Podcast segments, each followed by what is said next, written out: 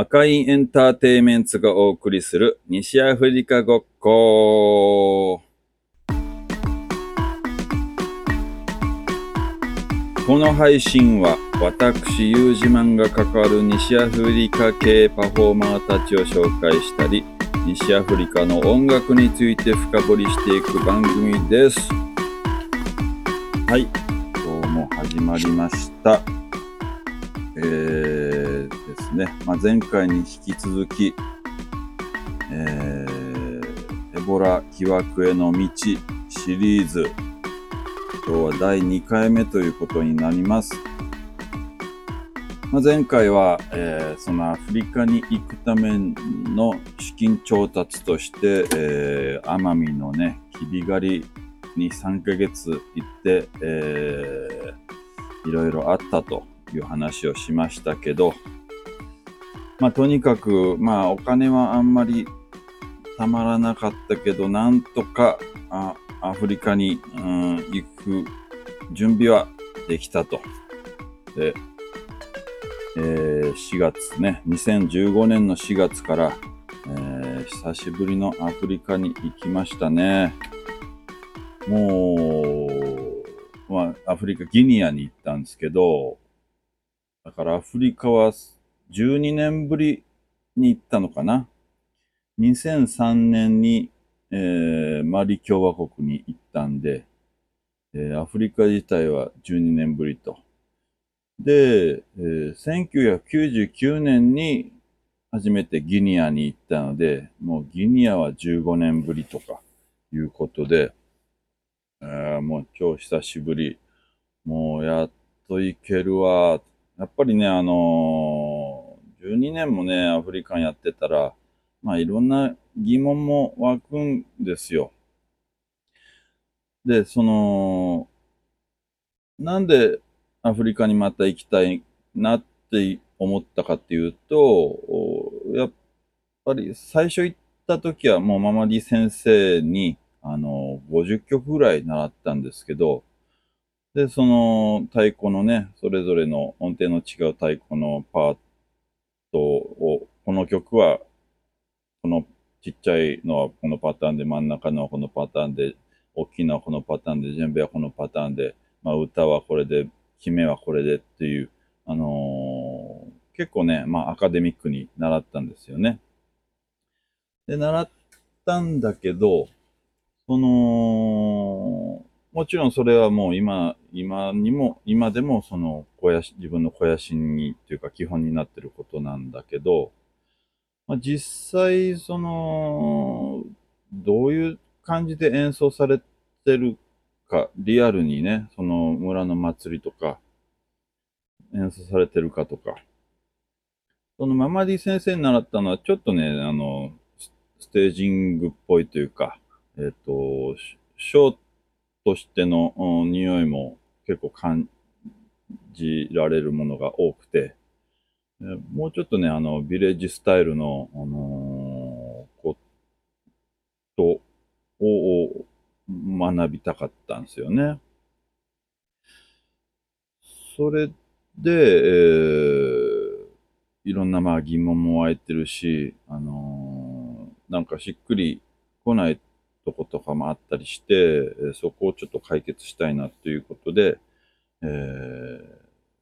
ソロケータさんね、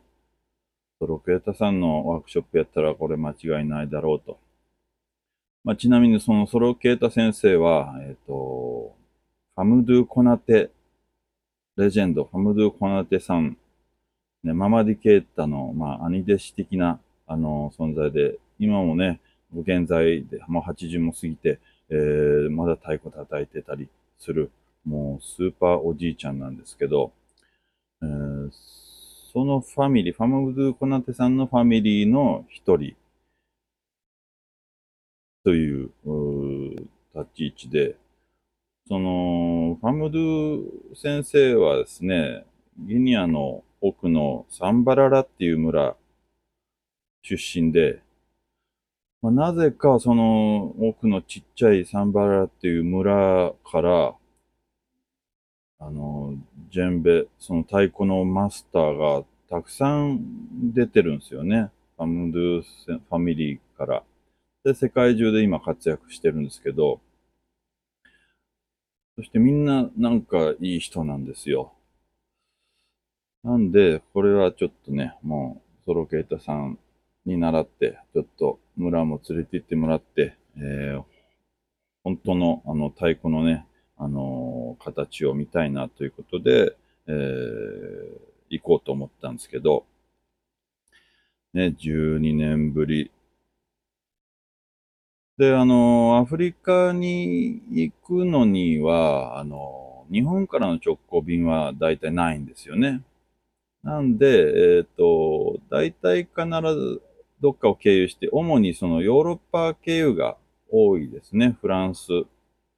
まあ、あの、西アフリカはフランスの植民地が多いもんで、えっ、と、やっぱフランスとのつながりがすごく強いし、まあ話はちょっとそれますけど、フランスとかが一番やっぱ西アフリカのあの、ミュージックカルチャーは成熟していますよね。やっぱつながりが早い分、早いですよね、あちらが。だから、にフランスとかヨーロッパの今のね、アフリカンミュージックの、えー、現状を見れば、えー、10年後の日本も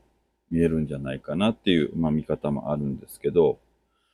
まあそういうことで、えっと、その時も、最初はオランダ経由で行ったのかな？行きは。あ、行きも帰りもそうか。行きも帰りも、うん。オランダ経由で行きましたね。オランダのスキポール空港。そう、もう飛行機にね、12時間ぐらい乗って、スキポール空港に降り立って税関も通って荷物もゲットして空港の外に出た時のそのやっぱ感動っすよね。うわぁ、久しぶりに来た外国、しかも大好きなヨーロッパということでもう思いっきりなんか空気を吸い込んだ記憶があるんすけど、でもね、ちょっと3日間ぐらい、まあ、オランダ楽しんで、それでまた、あの、8時間ぐらい飛行機に乗って、ギニアに到着という感じやったんですけど、まあ、ね、もう本当もうオランダで結構、あのー、楽しかったんで、もう半分満足してたんですけど、もう帰ってもいいなぐらいのあのー、感じで、えー、おったんですけど、さあ、ちょっとリニアはね、まあ半分修行みたいな感じですけど、乗り込んだという感じで。で、その12年ぶりの久しぶりのギニアに、えー、降り立ったわけですけど、まあその12年ぶりじゃ、15年ぶりか。ギニアは15年ぶり。15年ぶりに降り立ったギニアは、ま、まず、その車がね、綺麗になってるんですよね。15年前に僕が行った時は、ま、なんかね、ほんとガラスが割れてない車ないぐらいの、あの状態やったっすね。で、なんか、タクシーは黄色いタクシーなんですけど、だいたいみんなね、なんかカッティングシートとかでいろんなデコレーションをしてて、それ、それぞれのね、もう個性的な、あのー、タクシーが、あ行き交ってて、それはそれですごい可愛かったんですけど、そう、車が綺麗になってて、しかも、車が多い、めっちゃ。だからどこも大渋滞みたいな。まあ、景気が良くなってきてたのかな？来てるのかな？今もね。うん。そんな感じもあって、すごく、あの、またその排気ガスもすごかったし。うん。あとはもう、ね、なん、ちょっと前回どっかで言ったと思うんですけど、もうパーティーが、あの、太鼓じゃなくて DJ に変わりつつあ、ああるということも感じましたね。結構街の祭りではガンガン大音量でヒップホップかけてたり、それこそ四つ打ちの音楽とかかかってたり、うん、そういうことだったり、あとはちょっと一つの目、ちっちゃい目的として、うんと、カセットテープね、あのー、を、が欲しいなと思って行ったんですけど、もちろんもう探してもなかったですね、カセットテープは。まあその頃、もう10、ん？えっと、12年前かな？あ、今、今からすると何年前だ ?2015。8年前か。うん。まあまあまあ、もうみんな CD になってましたね。うんうん。まあでも CDR になんか、あの、プリンターでプリントしたジャケを貼ってるみたいなのが多かったですけど、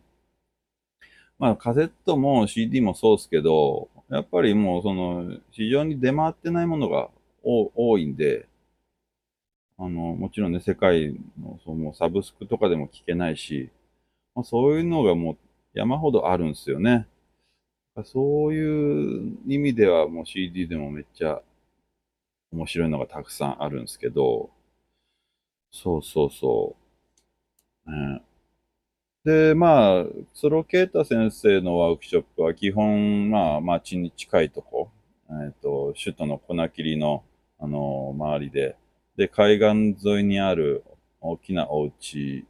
でワークショップを、えー、してもらって、まあ、いつもなんか船が出るのを見たり、あの、ヤシの木に囲まれてたりして、めっちゃいいとこなんですけど、まあ、そこで、えっ、ー、と、まあ、2週間ぐらいレッスンを受けた後に、えっ、ー、と、その1週間ぐらい、えー、その、ハムドゥ・コナテ先生、まあ、ソロケータ先生のふるさとのサンバララ村に行こうということで、えー、行きましたね。サンバララ村の方。もうも、もちろん街はね、もう水道もガスも電気も、うん、あるし、えー、もう通にね、都会的な生活ができるとこなんですけど、まあ、アフリカはね、ちょっと街からちょっと離れたらもう電気もガスも水道もない、あの、村がほとんどなもんで、そういう、まあそういう生活をね、ちょっとあの見てみたいなということで、えー、行きまして、まあ朝、早朝に出て着いたのは、まあ次の日の早朝。みたいな感じで、その間もうほぼ24時間車に乗り続けてると。しかも、ぎゅうぎゅう、うん、まあ、後ろ3人。向こうのね、タクシーとかね、ほんと、後ろ4人とか5人とか、で、助手席に2人とか、そんな普通なんですよね。しかも、どんどん乗り合いで乗ってくるみたいな、あの、のも多いんで、普通に、その、うん、ぎゅうぎゅうが当たり前。と言ってもですよ、そのもう24時間ね、まあ、休憩はたまにするんですけど、しかも道路はガタガタ悪いし、しかもなんかドライバーがもう、なんか、わけのわからん音楽をガンガン流してるんですよね。もう大音量で。それもきついでで、なんかまあもうだいぶ、あのー、消耗しながら、あの、たどり着いて、最後は、えっ、ー、と、川を歩いて、結構そのニジェール川っていうね、大きな川を歩いて渡るんですけど、えー、こんな大きな、もう日本だと一級河川ぐらいのあの幅があって、いやいやいや、無理でしょう、みたいな感じで思ってたんだけど、まあ、結局歩いてみると、一番深いとこでも、まあ、あの、太ももぐらいの川で、で、結局歩いて渡って、渡ったとこがサンバララ村ということで、えー、行きましたね。うん。まあもうその村にはもうお決まりの円柱状に円錐形の茅がかぶってる家が、うん、点在してて、もうめっちゃ可愛い風景なんですけどね。うん。はい。で、そこでね、まあ、お祭りとかを見せてもらったり、まあ、ちょっと、ダンスとかね、太鼓を習ったりしながら、あの、一週間ぐらいかな、生活したんですけど、まあ、とにかく暑いと。まあ、まあ、40度ぐらいああったのかな。なんで、もう、楽しみと言ったら、その、川。とにかく暑いからもう常に川で体を冷やすということをしてたんですけど、まあまあ昼間も川行って泳いで、で、夜も川行って泳いでみたいな。また夜がめっちゃいいですよね。もう星は綺麗だし、月も見ながら、月明かりでまあ明るくて、みんなで川ではしゃぐみたいなことをしたり、うん、したんですけど、で、まあ、ある日ですね、まあ、川、お昼間に行って、なんかあの、幅どんぐらいかな？幅10メートルぐらいかなの川で、上はね、結構木に覆われてて、えー、で、静かな川があって、まあ、私はそこにちょっと一人で入りに行って、で、さっきも言ったように浅いんですよね。まあ、あの、膝ぐらいかな。膝ぐらいの深さなんで、ちょっとその川を、えー、ワニみたいに、えっ、ー、と、四つ足で、えー、ずっと川をね、あのクルージングしたんですよ。とかプカーンと浮いたりして。で、なんかもう、その、聞いたことのない鳥の鳴き声とか、たくさん鳴いてたり、もう風も気持ちよくて、もう木からね、まあ、木の間から漏れる、あの、日差しとか、なんかね、初めて楽園っていうね、言葉が浮かびましたけどね、その時。気持ちいいわみたいな。だいぶちょっとね、覚醒したんですけど、で、まあ、もちろん村もね、あの、まあ、食べ物も美味しいし、えー、大体もうオーガニックね、もちろん、あの、添加物とか、あんまり入ってないものが多い。まあ、最近はね、そういう添加物の調味料とかもどんどん入りつつあるんですけど、言ってもね、うん、なんか健康的な体のにいい食べ物だったり、えー、するし、えー、もう最高のね、生活を過ごしたんですけど、あ、食べ物って言ったら、その、あれね、マンゴー。マンゴーが、向こうはね、マンコロって言うんですけどね。そのマンコロが、の木がもう街路樹なんですよね。だから、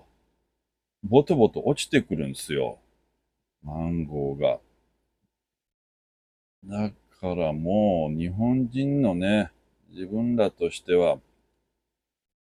もうね、お金が落ちてくるみたいな感じで、もう日本じゃ高いぞみたいな、もう勢いでバクバクバクバク振ったりしてですね。うん。もうそれも最高やったっすけどね。ほんと、暗号。はい。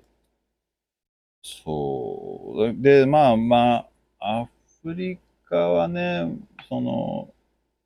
貧しいっていうイメージとか、まあ危険な、危険だっていうイメージが結構ね、やっぱあると思うんですよ。やっぱ情報はね、やっぱマスコミとかでしか入ってこないから、まあ一方的な偏った情報になっちゃうというかね、やっぱ、なっちゃうんで、そういうイメージがあるんでしょうけど、全然なんかやっぱ平和ですよね。平和だし、貧しいってそのお金がないっていうか、お金はないんですけど、お金が必要でないっていうかね、大体自分らで作って回してるし、だから、なんか全然なんかね、困ってる顔を見る人があんまりいないっていうか、街は多少あるんですけど、そんななんかね、あのテレビで見るような、あのね、お腹の大きくなっちゃった子供とか、なんかそういうのは、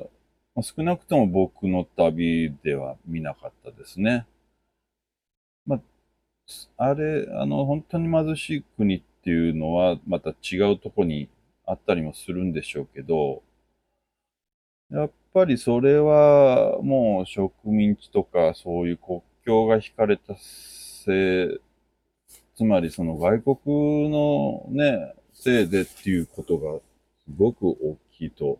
思うんですけどね。だからその政治状況によって、本当隣同士、隣の国で全く貧富の差が、あの、激しいえー、場所ではあるとは思うんですけど、だから、そんなね、あの、テレビで見るようなイメージのとこばっかりではないっていうか、イメージ、そんなイメージじゃないとこばっかりっていうかね、あの、うん。そして動物を見ない。アフリカに行ってるのに、アフリカから帰ってきたら、よくね、あの、キリンとかゾウとかライオンとか見たとか聞かれるけど、いやもうなんか、汚い犬とか猫とかトカゲぐらいかな、見たの。あ、ヤギと。こんな感じっすよね。まあ、いるとこにはいるんでしょうけどね。だから、アフリカを一括りにしちゃうと、そこはやっぱりもう間違ってると言わざるを得ないですね。もう大、きいからね、アフリカは。もう雪の降るとこもあるし、ね。いろんなとこがありますよ。もう南アフリカとかやっぱ南極に近いからね、寒いんでしょうしね。これと思ったらもう北のエジプトとか完璧そういうアラブな、あのー、雰囲気があるし、もう、森、ね、湿地帯森、ジャングル、なとこもあれば、カラッカラのドライのな地域もあるしということで、えーまあ、そういう意味でも全部あるってね、言ってもいいのかもしれないですけど、うん、で、そのサンバララの村の生活を終えて、またギニアのコナッキリ、首都のソロさんのワークショップを最後残り1週間ぐらいちょっと受けて、ちょっと自分は早め、少し早めに戻ったんかな。で、その最後のワークショップの途中ぐらいに、なんか手にね、ブツブツができ始めたんですよ。手の、あのそう、肘の裏側、まあ、柔らかいとこ。で、あの、まあ、ちょうどね、エボラとか、そういう話がちらほらある時期だったんで、あれみたいな。まあ、まさかね、みたいな感じだけど、ちょっとね、気にかかってたんですよね。人には言わなかったんですけど。そしたら、あのある時空が、なんか、ちょっと自分ブツブツができてるんですけど、とか言うから、え、俺も？って、そうなんよ。これなんなん？とか言って、まさか、まさかっすよね。ははは、みたいな感じだったけど、空もなってる？なんか、映ってる？みたいな感覚になって、あれ、これ、ちょっと大丈夫かな？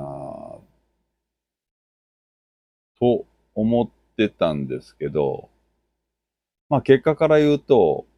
それマンゴーの食べ過ぎやったんですよね。マンゴーは漆系、漆か？なんかまあ漆系の植物らしくて、そのかぶれる人はかぶれるみたいですね。あの、アレルギー症状が出ると。うん。もうね、その癒しさが体に出ちゃったっていう二人やったんですけど。まあね、そんなこんなで、まあお金がなかったから、結局必要最低限のことがしか出なくて、もう遊びにも全然行かず、もうちょっとコーラも我慢したりして、めっちゃ極貧生活を送ったんで、もうほんとこれだけは言いたいんですけど、やっぱお金をね、に余裕を持っていった方が100倍楽しめますね、アフリカは。うん、なんかね、欲しいものもあるし。ただ、まあ必要最低限のね、あのー、音楽っていうことはいろいろ、えー、学べたかなって思って、まあそこで、あのー、学んだことを帰ってきてから、クラブアフリカっていうチームで表現することになるんですけど、はい。で、私はちょっと一足先にギニアを出て、またちょっと経由地のオランダで、あの、3泊ぐらいして日本に帰るんですけど、そうそう、もう、その、帰りがね、もうお金もないし、まる、まあ、なるべく安くね、あげるためにっていうので、まあ、いろいろ、あのー、考えて、帰りはその、もう23キロのね、荷物を持って、まず、粉切りの空港、飛行機乗って8時間でパリに着くでしょ？そして、電車を3つ乗り継いで、バス停に着いて、そこからバスで12時間かけてアムステルダムに着いて、で、そっからまた電車に乗って1時間かけてユトレヒトっていう街に着いて、そこでまあ3日間過ごしたんですけど、もうかなりね、歩き回ったし、人に尋ね回ったし、動き回って、まあさすがにもう倒れ込むようにね、そういうゲストハウスみたいなとこに倒れ込むように、あのー、ベッドに倒れて、もうそのまま死んだように寝たんですけど、ただ、その、やっぱりね、奄美で1日10キロのを歩いて、あの、過ごしたんで、全然ね、歩くのが苦じゃなかったんですよね。それだけは本当奄美のね、あの、きび狩りの仕事が役に立ったなーって、本当思、思いましたね。そうそう。でも、そっからね、日本に帰ってきたんすけど、日本に帰った時がもう残金が500円やったっすね。で、福岡空港から家に帰るお金がないんで、えー、その頃ね、あのう、ちに、僕の部屋に、あの居候してた慶之進に、あの迎えに来てもらって、なんとか500円で家にたどり着いたと。まあ、そういう流れやったっすね。うん。そう、そういう風にして、まあアフリカでなんとか、あの、修行を終えて、やっと帰ってきたと。多分ね、ラーメン食べたんでしょうね、すぐ。500円で食べたのかな。覚えてないけど、ほっとしたまあその頃にね、この1週間後にまさかエボラの疑いで監禁されるとは知る由もなかったです。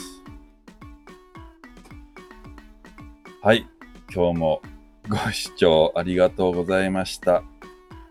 また、えー、来週、来週かな、うん、また、あのー、続き、次回は、えー、本題ですね。